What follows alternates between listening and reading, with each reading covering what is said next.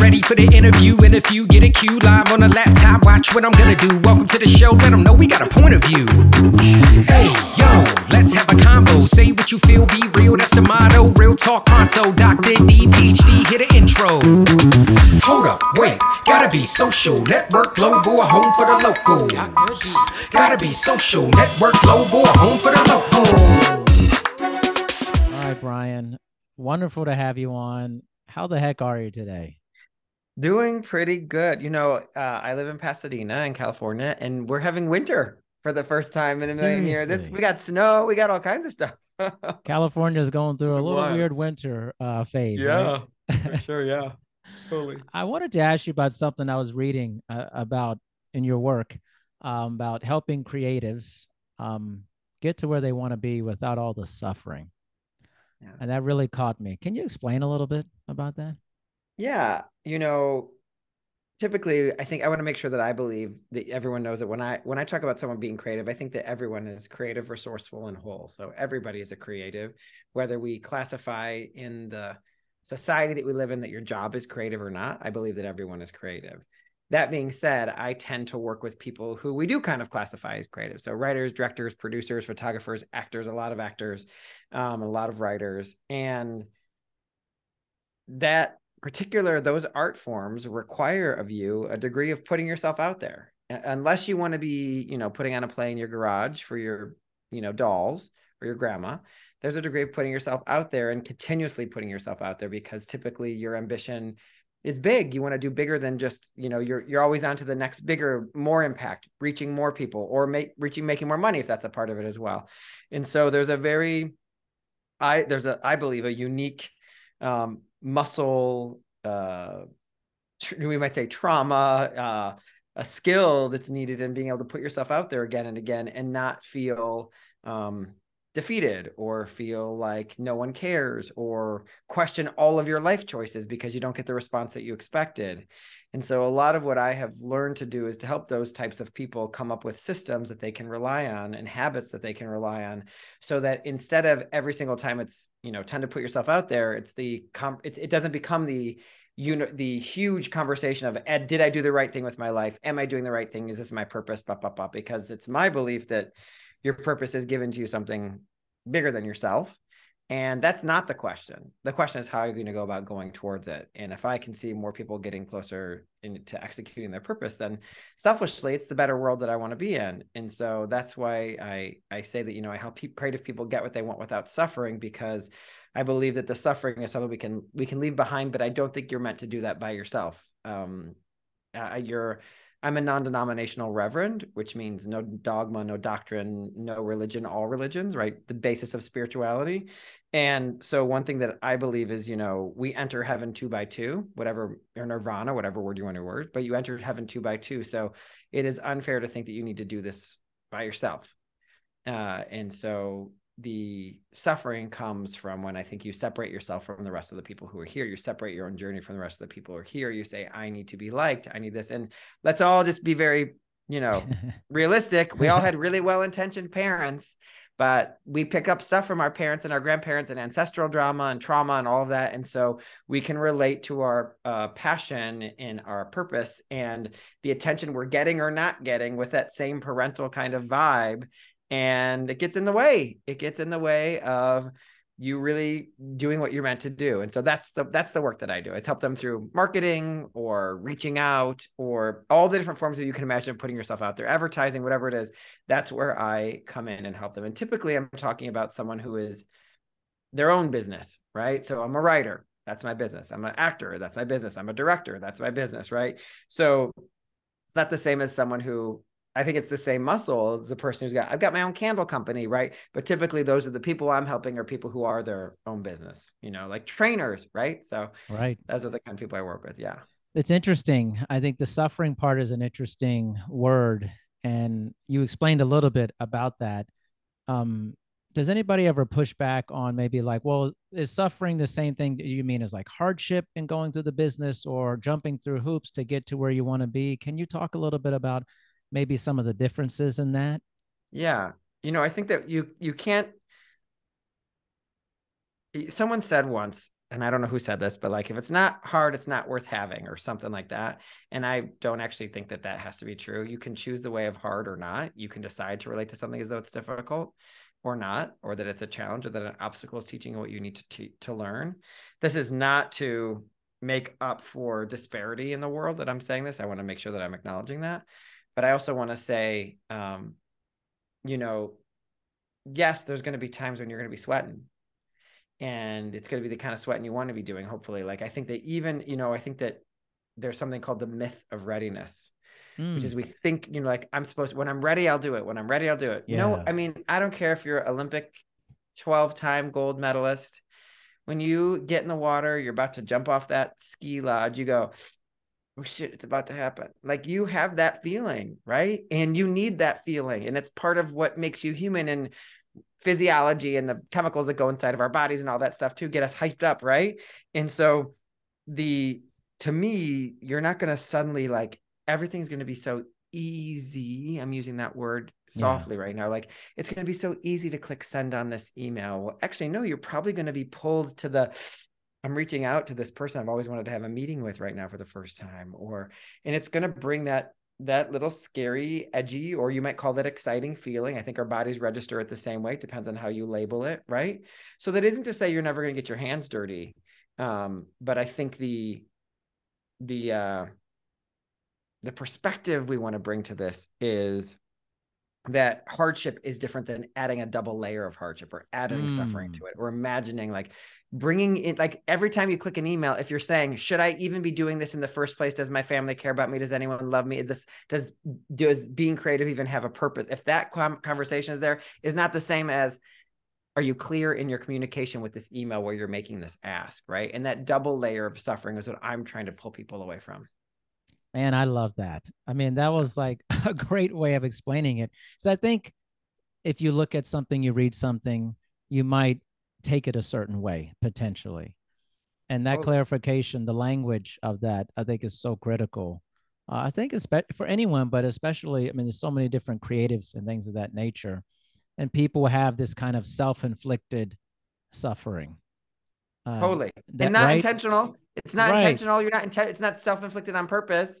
Right. But it is like bringing in a, a bigger like if you can believe, if everyone listening, if you can just believe that thing that you want to do the very mostest, if you can believe that that is a done deal, you will do that. Then the conversation about how you do that becomes so much easier because you're not constantly questioning, should I even do this? Is this the right thing to do?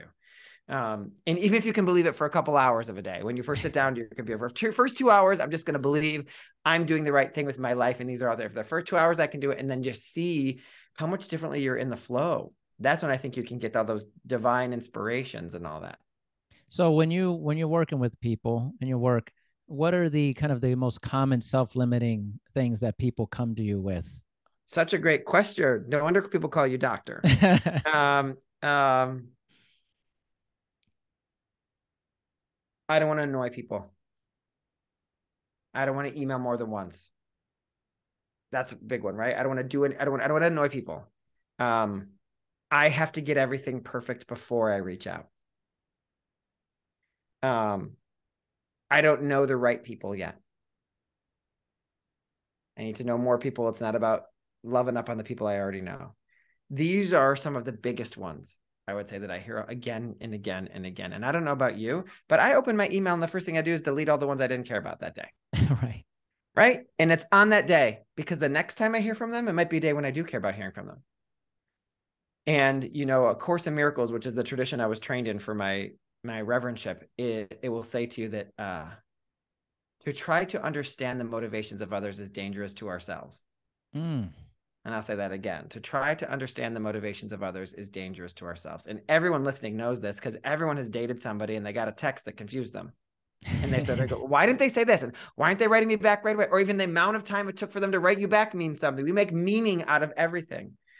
Right. And so if we are able to change or let go of, I would not even let go of, not pick up the story we want to write about those things, that is a space where people get into a lot of trouble, I would say. And then the other thing is like, I just haven't met the right people yet, or I need to go meet more people. Like, chances are you have been provided the community that is necessary for you to achieve what you want to achieve. It doesn't mean that you shouldn't be tapping into that community more deeply or asking a specific question of that community. But I want to believe that something greater than myself has connected me to the people in my life. And so if that's if I'm if I'm willing to see everything as a miracle or nothing is a miracle, that's what Einstein said. That if I'm willing to see everything as a miracle, then I've been provided everybody that I need to meet. My job now is, oh, I need to make the ask. Hey, I'm mm. actually starting this business. Do you know anybody who fill in the blank? or I'm trying to do this. I'm not good at it. It's my first time doing this. Do you know anybody who works in this arena? I'd love to have a conversation with them. Instead of let me see if I can Google online who I have no connection to and like try to write the perfect, then you're suddenly like in the perfect email that I can ask. Can I ask them for a coffee? I don't want to annoy them. So I really, um, I really, those are the three that I hear the most. I haven't met the right people. Uh, I, I like the perfectionist piece. And uh, what was the other one that I said? I lost it now. those are the three pieces. Those are things I hear over and over and over again. It's those three things over and over. Like I don't want to annoy that. Yeah, I don't want to annoy them. I have to get everything ready first, and I don't know the right people. So interesting. When you first started doing this work, how did that land on you when you first started hearing these things from people? It's so antithetical to the way that I see the world. Mm. That so my in, immediate reaction is, "What are you talking about? Like what? And so I think there was a little bit of in my initial early coaching that was just like slapping people into submission. Like, don't believe that anymore. Do it this way. Right. That's wrong. Like there was a little like I was very much bossy, I would say. I'm yeah. still a little bossy in my coaching, I would say. But I think sometimes getting, you know, Tony Robbins talks about he swears a lot when he's speaking. And he said part of the reason that I do that is it makes people jolt it jolts mm-hmm. them awake. It gets them to listen in a different way. And I think part of that is true and part of that's a cop out um, because swearing is fun and easy and it feels good and whatever. But I think it also does wake people up in some ways.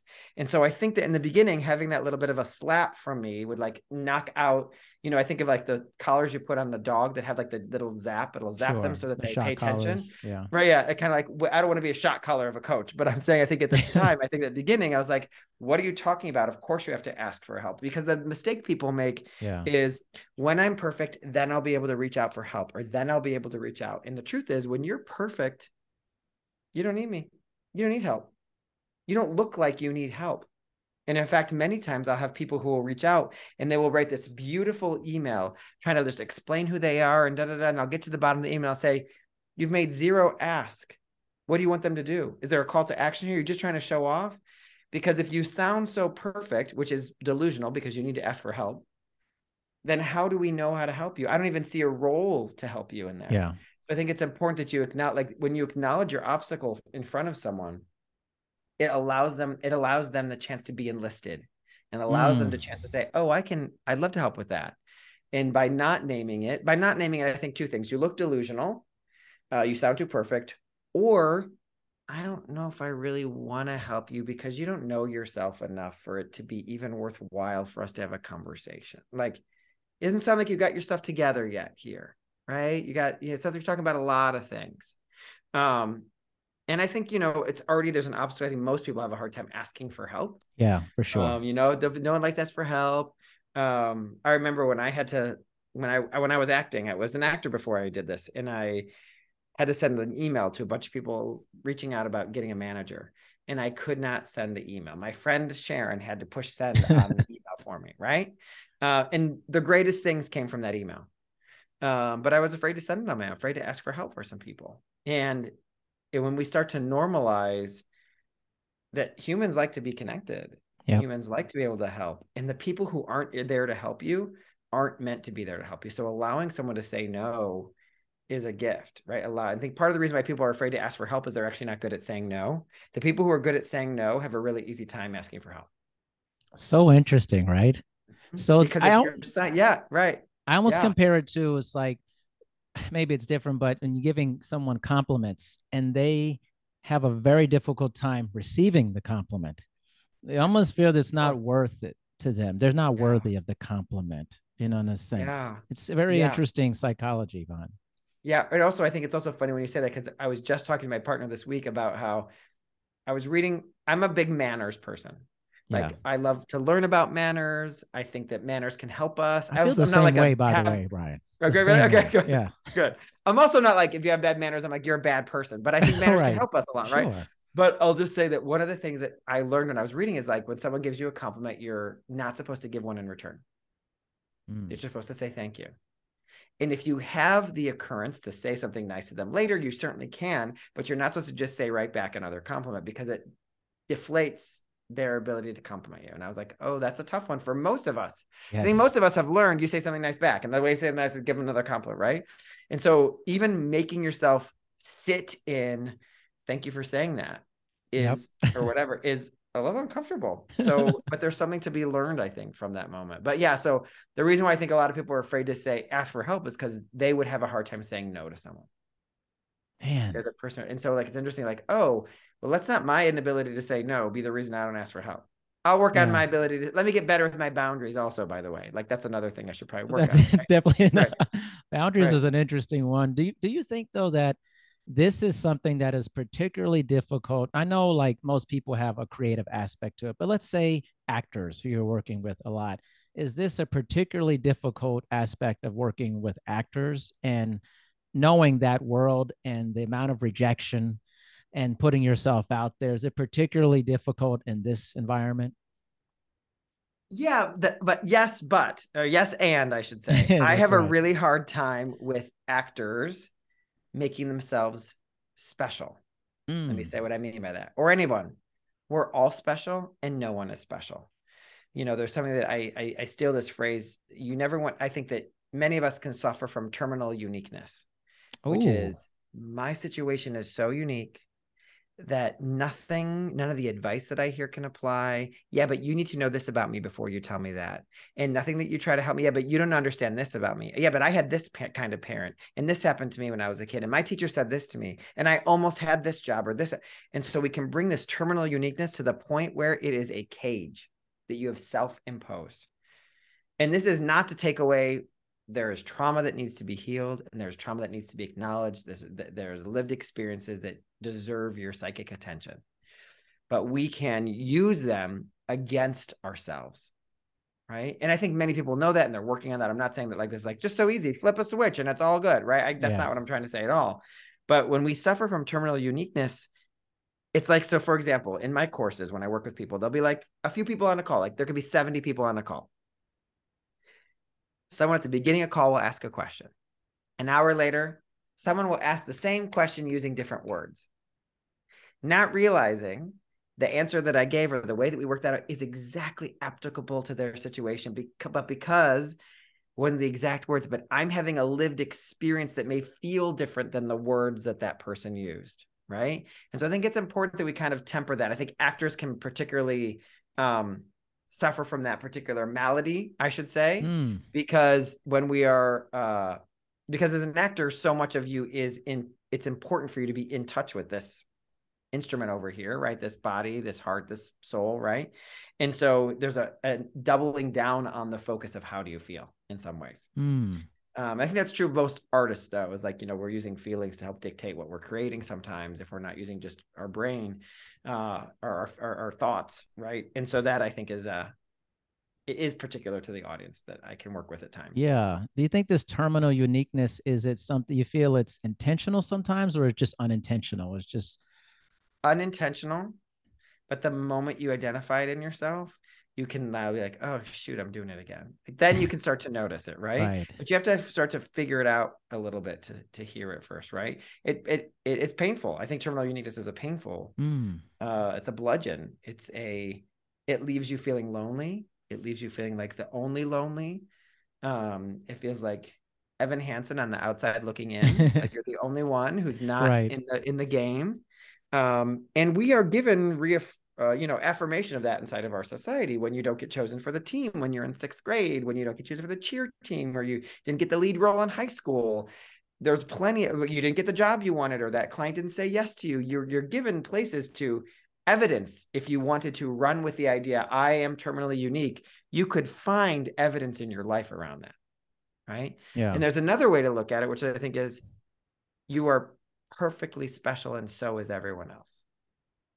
Yeah. And I think that kind of the thing that reason why I think we rebel against that is it has the means the death of the ego. Mm. Right. Because you're special, I'm special, everyone on the street is special, everyone is special. And that doesn't take away anything from my specialness. It right. adds to yours. We're all special. There's certain gifts that you have that I will never have. Right. So that right. that, that the, the, the wealth of gifts here. You know, I was talking to an actor yesterday. She was really in the, the grips of terminal uniqueness because she'd booked a job for this this commercial uh, and she'd already shot it and it was with this famous person. And then 3 weeks later her friend booked a commercial same company same famous person. And she was like I can't get excited for her that was I booked that job. Like, why does she have to book the same one? And why does it have to be my and all the people in the world? Why does it have to be my friend? And she's like, not liking herself because yeah. she wants to be excited for her friend, right? But she said, I feel like by her booking it, it took away how special it was for me. Mm. And that is of her own creation, yeah. right?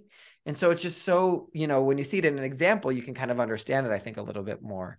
But um, yeah i see that that's that that part comes up and it can really i think it's like a way of you know turning against yourself without knowing that you're doing it. Yeah. Because i don't want to take anyone's specialness away.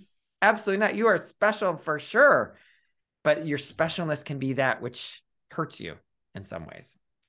And it's so interesting. I love this stuff. How does this how have you related this to um, your work in spirituality as a reverend? How has this been infused into your work well, A Course in Miracles would say, You think you have many problems, but you have one. And that is that you believe we are separate from each other. Mm. And so it's a very clear distinction to me that, you know, we're, you're, uh, you know, you're seeing me, we're, we're recording this over Zoom right now, and you can see this sign behind me that says, Be kind, be kind, be kind. And to me, all spiritualities can be summed up in those two words be kind. And so what I find is we are really, we don't realize how much we take kindness out of business and business relationships, or we don't uh, offer humanity. And it, the truth is, it's a vulnerable place to be often. And I don't want to say this like being cordial manners, because I know we talked about manners earlier. Yeah. This is different than that. A lot of times when it talks, when you're going public, let's say with your big idea, whether that's creative or business idea, you are the vulnerable one first because you're like, hey, people, I'm doing this new thing. Or hey, I need an agent if it's an actor. Or hey, I'm having a gallery show. Or hey, I'm looking for 10 new clients in the next couple of like that's vulnerable position to be in because you're really opening yourself up.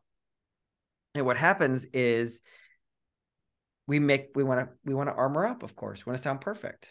Business is going great. I happen to have a couple spots over here if you're looking to get fit this year. Thank you so much. Goodbye. Right? Well, cool. I might mean cool. He doesn't say he's, he's doing good. Good. He's he's doing great. Let's I'll let him know when I got somebody that needs a job, needs something, but like he's doing great.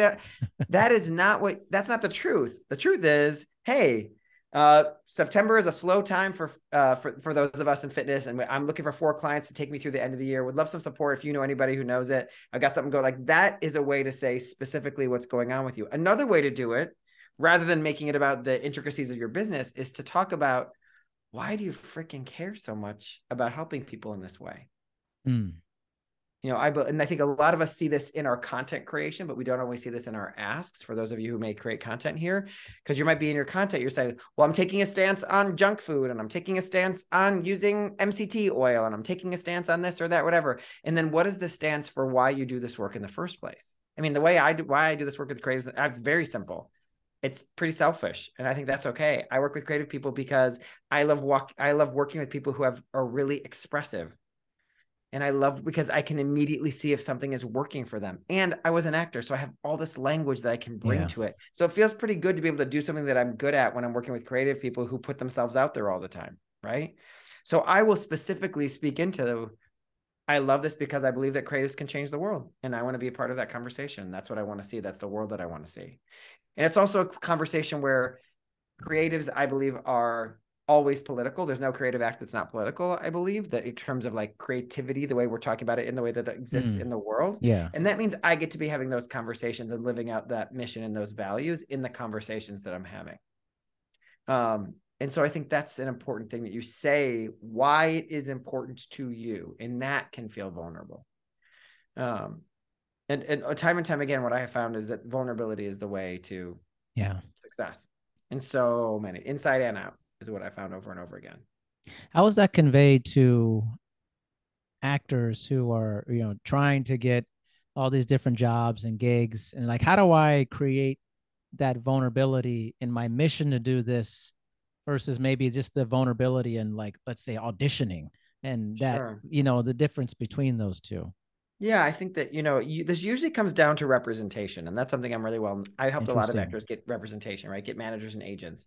And the reason why I think managers and agents are such a tricky thing for uh, actors, and I think everybody can relate to this who's listening, no matter what kind of profession you're in, is because an agent is someone else who is hired by you, but they choose you, and it is their job to, in some ways, be a parental figure because they're going to be the one who's proud of you as you're doing your work and they're helping you make some money and all that stuff. There's a lot of baggage that comes along with that. And so most actors want to show up shiny and perfect when they're reaching out to representation. Like, look at me. I am doing it. I'm getting A pluses over here. Aren't you proud of me?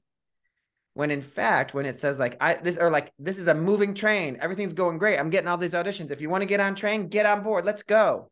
Well, if I'm the manager or agent looking at you, then I go, you don't need me things are going great. It doesn't sound like I can do better than what you've got going on. Right. So the vulnerability that an actor has to bring when it comes to the business, not just in an audition, which is what your question Yeah. was, is here's what I've achieved, which is your resume. So I don't want to reduce you to your resume because I know you audition a hundred times to every gig you book. here's my resume. And then here's where I've been close. Here are some of my almosts. Here are the places where I got really close to getting this job or I got a call back. And this relates, I think, to any business where like you get the runner up or you're the finalist or you get part of a grant or you don't get the grant, but you applied and you got really far in that. This is showing you're in the mix of this business, right? You're in it, you're out there doing it. And I think that is vulnerable because you're not sharing, you're not reducing yourself to your wins and you're willing Mm. to be seen for your effort. And I think we can, you know, wins can be checked off very quickly. Effort is something we need to be able to track as well. And I think a lot of us can say, I'm persevering, I work really hard, but, but no one cares. no one cares. No one cares. Those are words on a page. Show me that you work really hard. This casting director called me in three times. I've never booked yet, but I know that they love me. That shows me you work really hard because I'm seeing a track record, right? And it's vulnerable because you're saying, I haven't booked with them yet Right. or whatever the thing is. Again, I want to make sure everyone who's listening is relating this to whether you're an actor or not of how this can work because it does not matter. We want to see, and the truth is that is empirical evidence. This casting director called me in three times. Obviously, they are a fan. That is empirical. It can't be fought with. It's not an opinion. What we trend tend to do is here's all the awesome things I've done, make a list, and then let me say a bunch of opinions about myself. I'm a really hard worker. You can always count on me. I'm a professional actor. blah, blah, blah. No one cares. No one cares because anyone can say that. That's and true. I'm not to say that because I don't love you saying that and I don't care about that at you, but you have to convince me because I'm standing at the line in Starbucks with my kids screaming, looking at my phone, reading my emails, and you're saying this to me in an email. I'm going to pick the one that feels more real to me. Mm.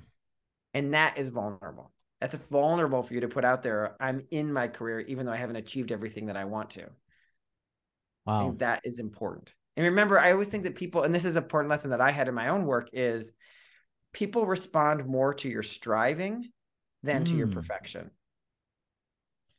So when I say to someone, I so I remember when I launched my own podcast, it was nervous. I had like 12 episodes in the can before I ever let it out. I was like, nobody can listen to this. I can, I could- like, I didn't want to be somebody other else, just another person with a podcast. I had all these stories written about it, right? And so when I was going out with my podcast, that's what I was writing in my emails. I've been sitting on these, you know, 12, seven to 12 episodes for the past nine months because I was afraid of being perfect. Well, I'm breaking the seal. Here's what it feels like inside. If you're still, if you've never felt this way, then please stop reading this email and delete it. If you've ever felt this way, please stay with me. Like I really narrated my own Yeah. experience of that vulnerability of putting it out into the world. And I was really happy with the way my podcast launched. My podcast launched with a tremendous amount of vulnerability of asking which one of these, I don't know what to do for my cover of my artwork yet. Which one do y'all like first? Right? Like what, you know, would you buy, would you please, are you open to giving me a review? Right? We open to a lot of reviews and a lot of Uh, when we first started podcast because I said this is brand new for me. I even called out Apple. I was like, Apple's not the best at helping new podcasts. Here's why I need your help. And like that is me striving. And because I've done my homework, you're more willing to get on board when I explain this is why Apple's difficult when you're a brand new podcast, unless you're Joe Rogan, and I don't want to be Joe Rogan. Right. so like that, right. So like that that was all part of a way that a person, a person on the outside or the community you've cultivated gets to say, Oh, I get it. I get I see the human here. And I think that's really important. I think it's incredibly important. I think, but we're not necessarily socialized or having these conversations with a lot of other people. I think it's a much outcome oriented situation. Yeah. What's the outcome I want? And that's what we need to focus on. That's generally what the conversation often devolves into. Yeah. Yeah. Yeah. And I think that, you know, when we, and I hope you get the outcome you want everybody. I hope everybody gets the results that they want. But I just want to make sure you know that if we are, I call this the like the constant grocery shopper. It's like you go get all the groceries at the grocery store, you fill up your refrigerator, and then you're making your list again before you've even. so like you got the gig, and then you're thinking about the next gig. You got the gig. You're like, can we like take? Can we have some nourishment of the what you just here. did for yourself? yeah. yeah, take it right. And so, um, I think you know I do hope you get your outcome, but I always like to relate to you know I hate the word goal I mean, I don't hate the word goal and I do hate the word goal. Here's why I hate the word goal. I hate the word goal because I think we usually set ourselves up to, if I achieve that, then I am successful. I think there's been a lot of backlash around the word goal lately, actually, because a lot of people understand that there's more to it than that.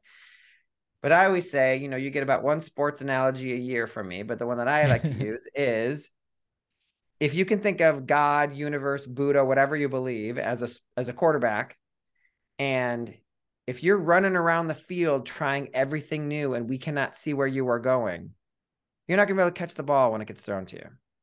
If you are running towards, I want to make my first, you know, six figure whatever because this is why I care about it and da da da, and I can see you walking towards that, God, universe, Buddha, whatever is going to know how to throw that ball to you. Now that ball might look like you hitting your goal, might look like this incredible opportunity that's going to help you get on the way there. But if you don't have a goal to walk towards, you won't know if that is an opportunity, uh, uh, a distraction disguised as an opportunity or an actual opportunity. You'll just anything that's coming my way, I'm getting because I'm running all over the field. I'll take anything right. but if you know where you're going, you may say, "Oh, I can change course now because this is awesome and I want to do this." But I think you have to have a way something something you're heading towards, right? Yeah. And it just allows you to be more nimble. I think when you have a direction, I think a lot of people may be afraid because a lot of time when I talk about goal setting, someone says, "Yeah, but if I choose that, I have to say no to this." Mm. I say, "Well, how about can we just choose like the most important thing?" Oh yeah, yeah, I can probably do that. And then all of a sudden, these other like awesome things happen along the way because we can see where you're going. We know where the path, we know where the train is yeah. going. People want to yeah. get on a moving train. They just want to know where it's going. They want to know where it's headed. So you are you a proponent of how do I say this? So people who are like doing a lot of different things, and it seems like there's just so much going on, or focusing on a few things really well and moving towards that. What do you think about that? Of course, I'm thinking about myself right now, right? And so what I'm thinking about myself right now is so I have a team, I have a company, I have things that we do inside my company one of the things that I help actors do is I have them get really help them get agents. We've talked about that. That's one of the things I do. There is time on my calendar every single week where I'm with actors helping them to do that. In that time, I am focused on that one thing. There's a lot more hours in the week, right? There's the time that I spend in a meeting with my team where we're talking about efficiencies and how to support them and can we get everybody health insurance yet and how we like that part of the conversation gets to happen. So, am I doing a lot of different things? Sure. But the bottom line is where we started. I help creative people get what they want without suffering.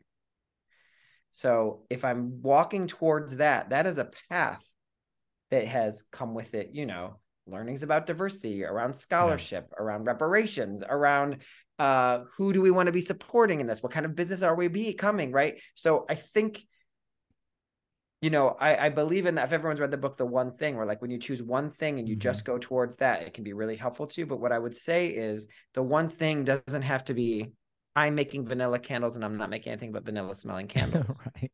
It could look like I really care about how people feel in their homes. And I want to create a line of products that helps people feel cared for, comforted at home when they're in their home and so that that that mission i think the mission attached yeah. to whatever the actions are i think is a helpful way to think about it so I, I, am a i am a fan of when you're be- in the beginning of whatever it is you're creating go small rather than go big to start, right?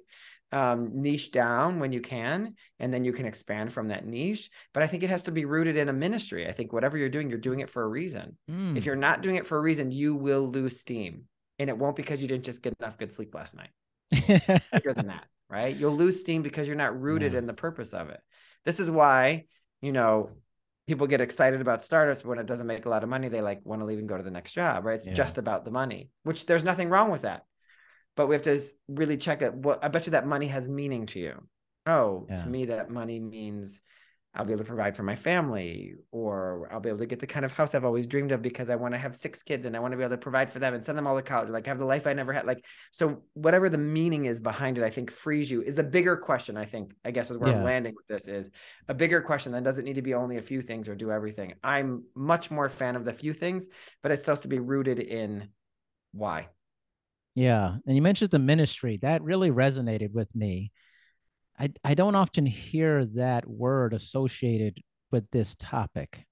Yeah. Why is why do you think that is?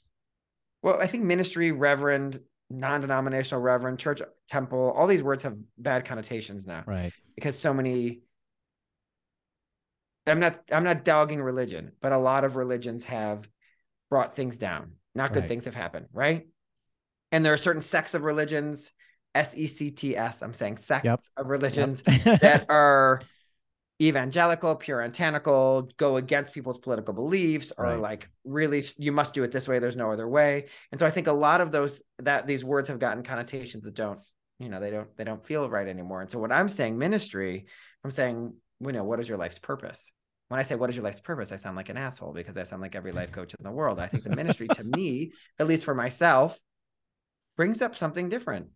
We separate it from its religious meaning, any religious meaning, and ministry doesn't. You you administer to plants, you administer to Right. the right. So so what is your ministry? What is it the change that you're hoping to make? Or change might feel like a big too big of a word at times, but like what is the who you're ministering to? Who are you helping? Who you're being of Yeah. service to? I think, and even the words of service, I think sometimes feel a little lame to me. So ministry ministry makes more sense to me because it lets me feel eh, I mean, it's a little egotistical, but it lets me be in my own purpose. lets me know that I'm in my purpose or when I'm not. You know, it helps me make decisions. Like this is not something I need to worry about. This is kids play. This is actually what I'm doing. yeah. Um, I and I think that this yeah. is, yeah, go ahead. humans are meaning makers, man. You know, Yeah. we make meaning out of so many things, but we've we've in many ways bastardized a lot of terms. And see, to ministry to me is a beautiful term. I love Me it. too. I think it's just so beautiful. It, it it makes me think of positive things, but I also acknowledge that it has a very negative connotation to a lot of people. Yeah. But I want to I want that to change. I want to turn these things into better uh, feelings for people because there's Yeah. such a negative feeling for so many people when you Yeah. use spiritual based terminology or religious based terminology in business. Totally. when in like, fact, it's even- yeah. amazing. Yeah, it's totally amazing. And like even when I have to say non-denominational reverend, I would love to just say reverend Right. and know that I'm not talking about any religions. But I have to say that because I don't want anyone to be uh, obstructed Mm. from hearing something that might help them today, or, or to take with them what they what, what they what they're meant to get from this conversation. Right? right. Because they'll close the door to hear it. first. Yeah. If you say something, the door will shut. Yeah. If it's given right. in this, it's like, oh, all right, nope, had a bad experience. Or no, this has been Mhm. bad. It's how you phrase things. But there's so much beauty in the terminology that Yeah. we've we've got to like reclaim it. I love that. Yeah. You know, we got to Yeah. reclaim it and to restore the beauty of what it actually is for that. Yeah. I agree with you there. Yeah, very much so. I mean, just have a different like- take on it, man. You know? Yeah. You have to also think that like we might think of only creative people as having a ministry because we are it's easy to understand. Because obviously you're an actor and you know what to do. I mean, we've bought into if someone becomes an actor, it's going to be a challenge. The whole world has bought into this idea, right? Because want everyone to know God or whatever you believe God is, does not think that at all. God does not say, you know what? I'm going to make all the artists, they should have hard lives. That's going to be what happens. the Whatever you believe the struggling artist, the starving There's artist. right. We've been sold that story by La Boheme in the form of La Boheme, Moulin Rouge, Rent over a million times, right? so uh, that is to say, um, the accountant has a ministry. the accountant who is happy to at his his or her job has a ministry understands why they're doing it has made it has made meaning of it has made impact of it has understood what it does for others you know when you when people get to the heart of who they are they really are in their most honest space. Almost everyone has something about helping others at their heart. And so you can be an accountant who says i'm just moving numbers around and maybe it will fulfill you to a certain degree. But i can imagine if you imagine i'm an accountant who's helping these businesses that do these incredible things because my business does this and they are i know what my clients are and what they do in the world and that i am part of that engine or whatever does that that account i can imagine is a lot happier. Yeah. and even better at their job because this does not make you dumber. It makes you smarter. You start to see on a different level what it is you're able to do. You don't become dumber when you become spiritually evolved. You become smarter. I want to make sure everybody hears that because I think a lot of people can think, yeah, but then I, all my edges are going to get softened. Do I sound like, I mean, I don't think my edges have gotten softened at all. no. I might be really nice now, but like I will just as much say, no, that is a dumb idea. Can you do it this way instead? I will say that to you. Can we do it this way? This is not the way to do this, right? Um, but it's given me the perspicacity to know where there can be kindness in any situation. It's given me the ability to see beyond what the word someone is saying to me. Like, should I partner with this person or not? They're they look great on the resume, but I just don't have a good feeling about them. Yeah. And that feeling is something we need to learn to trust at times, good or bad, I think. Right. Yeah. Yeah, man. I think that feeling is such and, and you get that when you meet people, the feeling they give you. I tell this to people all the time. It's like, how do you make other people feel? Like when you mm. meet them. Do they do they feel like i just don't really want to be around this person what is that about you that people have this you know when somebody says well you know if you ask somebody well what's the biggest misperception people have about you? Now, people seem to not want to spend time with me. Okay you know this. What's going on here? You know? Yeah. what is what's the feeling you give people when you're around them? I think it's really important to like digest that or think yes. really reflect on that like what is it about my presentation of self not what you're wearing just just you what you bring how does mm-hmm. that affect people it sounds like you're doing a lot of that is the yeah. vulnerability of self and what, how you make people feel about you yeah i always say like i always say this to actors i say you can have the most perfect resume incredible credits awesome headshot amazing reel you know, have just gotten off the set from a multi-million dollar movie. But at the end of the day, when you meet with that agent or manager, all that's already happening, they still have to have a good feeling about you. Yeah. That your resume doesn't matter at that point. I have to have a good feeling about you. And so I, you know, you, you're, the question you ask is so, so good because I think people need to take a moment and say, how do I make other people feel just by being in the room? Yes and it's probably been true about you since the day you were born. so rather than, and I mean, you might have got picked up some baggage along the way, right? But you can ask your best friends; they'll tell you this if you don't know. How does it feel to be around me when I'm talking or not? And they'll say, "Great." And you, best friends who can be vulnerable with you that say, "Well, sometimes I'm on edge because it feels like you've got a certain way you want people to be." Like people will give you both the good and the bad yeah. here, yeah. Or and, and I don't even label it as bad, but like how it's you know what what comes into the room, and when you know what you bring into a room, you can use that to your advantage. Yeah. Right. You yeah. can put people at ease. You can put them on edge. You can, you know, I'm not saying to like use it for bad reasons, but I'm saying you can use that in a way that you should use it because that is the gift you've been given. That's what's unique about you. That's what yeah. you'll bring to people when you're, if you're an actor, when you're when you're on set, no matter what character you're playing, when you're a business person, what you'll bring into those meetings. I remember being in a meeting once. It was a tough meeting, and I knew I was going to a tough meeting. And I remember there, I was like, I'm there's going to be people full of fear here, including myself. Mm. And I just, and I was like, I want to really be able to communicate in this meeting. And I came up with this little phrase for myself. And I don't know where it came from because I didn't look, I wasn't looking for a phrase, but I just had one. And the phrase was, and y'all throw it out if the word doesn't work for you, but the phrase that came to me out of nowhere was, God is also here. For some reason, that just kept me in the room in a way that when this this man said something to me, I heard beyond the words he said. And I saw in him, I've known this man for years, a change in the way he started to communicate to me. Mm. He suddenly knew, oh, I'm safe. I can speak what's honestly bothering me. It was a business meeting. It was a tough business meeting, essentially. And so it really affected so much of what happened next because we didn't have to have our haunches up, have our armor on. Because we could learn and listen in that way.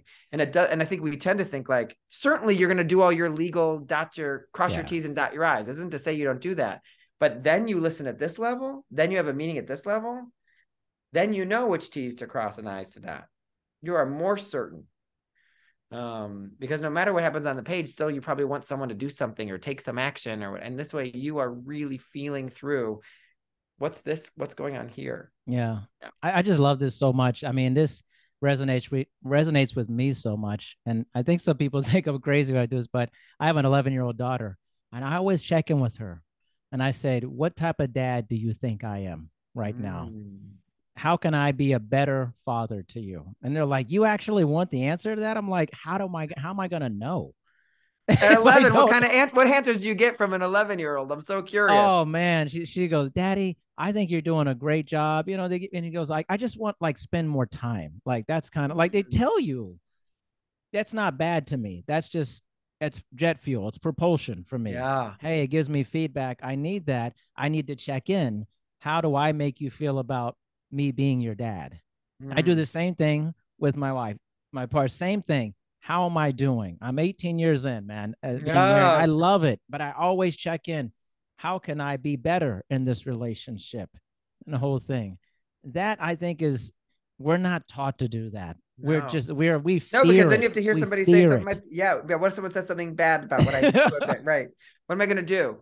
Am I gonna am I gonna lose this connection if I hear something negative? Right. Right. And so we're and I think we're driven by that connection. And I love that Yeah. question. And that fear, like you said, you're going. I know there's going to be a lot of fear in here, and we're living on the edge of that fear constantly. It feels like I'm fearful of what people think of me, the type of work I'm doing. Will this be accepted? The whole thing. Yes, totally. And I love that you. I feel like you're trying to like.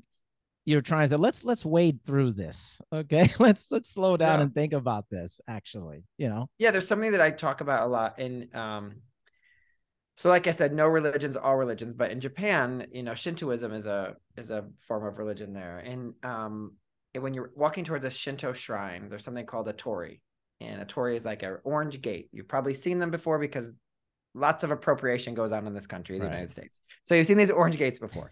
And they're put outside of a tor- they're put outside of a temple and they're this color, it's called vermilion, actually. I love that word, right? Love that word. and they're this color and they're meant to say to wake you up to say you're walking from the mundane to the sacred. As you walk from the path you're on and you walk into this temple space you're walking from the mundane to the sacred. And i always say they're going like wake the hell up bitch.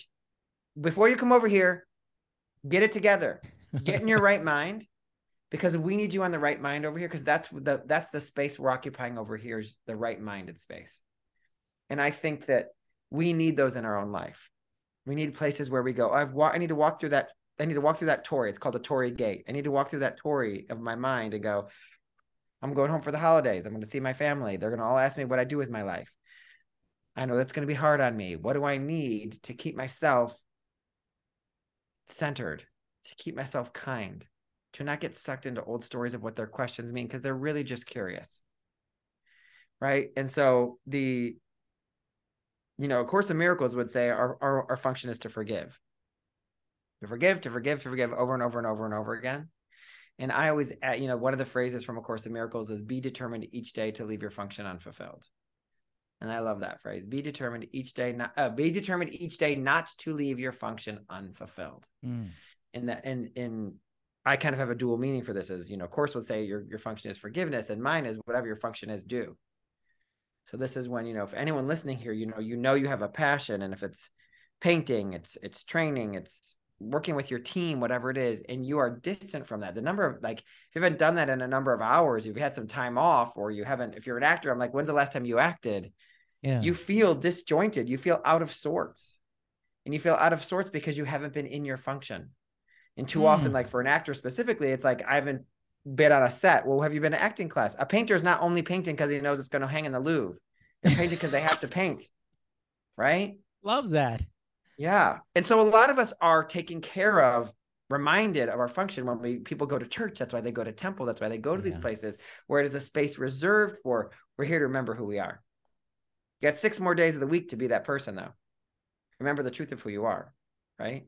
So it's important to find. So I can imagine when you have these beautiful conversations with your wife and with your kids, like that is Mhm. a moment of you reminding yourself and reminding. It's actually reminding them in that same moment Yeah. too. Like I'm your dad, and I want to be really good at it. Let's remember that. And so I'd love to hear your feedback. Right? I'm, I'm open to hearing what what needs to happen, and that's a beautiful reminding.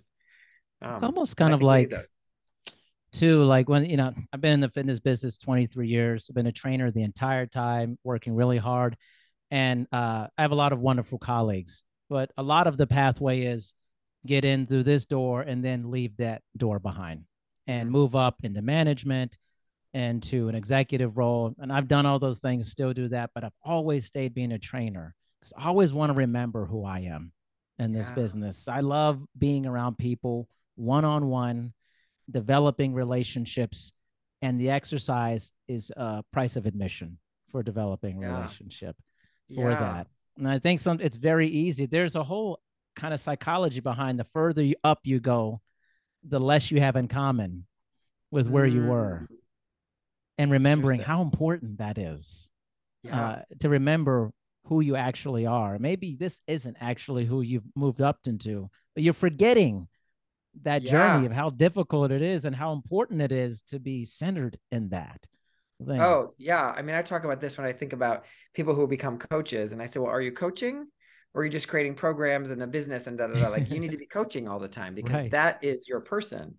Those are your people. Like a coach is a one-on-one relationship, whether it's a group scenario, you're still working Yeah. with people. individ- Like you need to be with people, so you're hearing the stories of your clients and you're hearing what's getting in their way, and you're reacting. And the reason why you're so awesome at your job is because you've worked with a bunch of them, and so you can yeah. well, this is what worked for this client, and here's what I know is a way to help with that. And I think what you're saying is true. We can really forget who we are. And then there's also the truth of, you know, growing into our second act or going into our third act of who you're becoming, right? And honoring that, but not forgetting not the truth of who you are.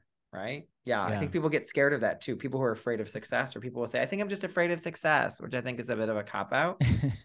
but I think what you're really trying to say is, I get in my own way a lot. mm, I get in my own way a lot. I will find reasons to self sabotage, mm. right? I would rather stay safe than step forward. Yeah. Man, that's powerful. I mean, I've heard that many times. Almost kind of like the person who's almost going to graduate from whatever they're doing, Oh, right. and they they all of a sudden they drop out, and you're like, you're Yeah. almost there. You yeah, I have one more credit. I have one more credit to do, but I'm no, I'm gonna pull back No. now. Yeah, yeah. Yeah. It's amazing how often something like that actually happens in our world. Well, you know, if we can, I'm gonna, I'm gonna tell, I'm gonna give everyone a quick little biblical story, even though I'm not a biblical person, right? but if, uh, but you're all gonna know the story because we all know of the movie, The Ten Commandments, if you haven't seen it. But uh, the Israelites were captured by Pharaoh, and they're all Mhm. slaves in Egypt, and then he lets them go, and they go running towards the Red Sea, and they're, I mean, 40 years, but they get to the Red Sea, and then it's not that fast. Okay, it wasn't they get that to the Red quick. Sea, and at when they get to the Red Sea, Pharaoh goes, "No, I think I want them to be my slaves again." And so then the soldiers are coming after them, and they're at the Red Sea, and they're walking into the water. And I like to think of the water being right below your nose. It's this high before it's going to, you don't know it's going to part. So you're this high. If I take one more step, I will die. If I take one more step, I will die. In the imagining of faith, because in that moment, the way that the story goes, they all looked back and said, maybe we should go back to where the Pharaoh was. Maybe that would be better. And that's that moment of not taking that final credit. Because if you take that next step, if you allow yourself to have faith that you can take this next step and you will live, you become a different person. Yeah. And sometimes we're not comfortable enough to become this new person. Who Mm. are you after? Everyone listening can think of a moment when you're like, whoa, I learned something about myself in that moment. I knew something about myself. I knew I had some strength. The first time this happened, the first time, eh, the first time I taught a group class and it was like more than four people enrolled, I was like, oh my God, maybe I really am a teacher. Like, obviously, I'd been teaching for a long time, but that was the thing that suddenly unlocked it for me. Right. And then I identified with myself differently. And then that thing, which was a characteristic I wish I had about myself, became a strength. But we have to be willing to believe we can take one more step and we won't die. If I accept that, if I accept this degree, oh my gosh, I'll be able to carry this degree. I'll be able to Yeah. hold this degree. The old me will be, the old me will no longer exist. Yeah. Those are like, you know, some people call those like a portal that you step through where you're like, oh Yeah. my gosh, I'm a new, yeah. That's, I think that's important to notice that those, we're going to have those in our lives.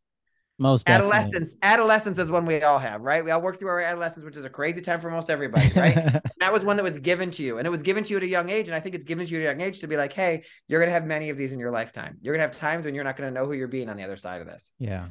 right So powerful. Man. I got to tell you, Brian, you are, people must really enjoy working with you. Seriously, Thanks. you have such a great perspective and you have this great uh way of you that I feel like you know how to like push people forward and push them, but in a Yeah. very beautiful way, in a way you. that doesn't feel negative. It just feels like I'm I'm on your team. But hey, we got to get move forward. what are we doing what are we Hello? doing Yeah. here? You know, what's Yeah. going on? And it's like the, the stories, the analogies, the wisdom. Uh, it's it's beautiful. Honestly, it's beautiful. It really thank is. you thank you so so so so much i'm really glad i had a chance to be here and connect with you and your audience Yeah, Really. and it's just a pleasure meeting you. And that, that's my purpose on this show is just to meet people and to build relationships. The same, my mission, my whole life has been meeting people, developing and nurturing all these relationships, and and and, and moving forward and being a good person to other people.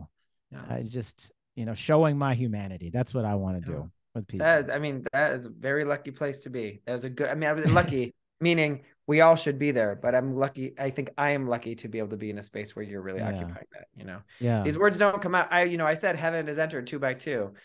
This is a, you know, I appreciate the space you created today. Thank you. Please tell everyone uh, they can check out everything you do. Brian Breaks character, Sure. your coaching, everything. Sure. So uh, I think you know I'm always on Instagram. It's Brian says that is my handle on Instagram, and uh, my podcast Brian Breaks Character is all kinds of conversations with all kinds of different creative people uh, who are putting themselves out in the world um, and how to do that. And we got a bunch of cool freebies over there. If you come over there, if you've got any kind of creative business and you need support, I'd love to talk to you. Fantastic. Thanks, Brian, thank you so much for Thank your you. Have an awesome day, man. Thank you. You too. Be well.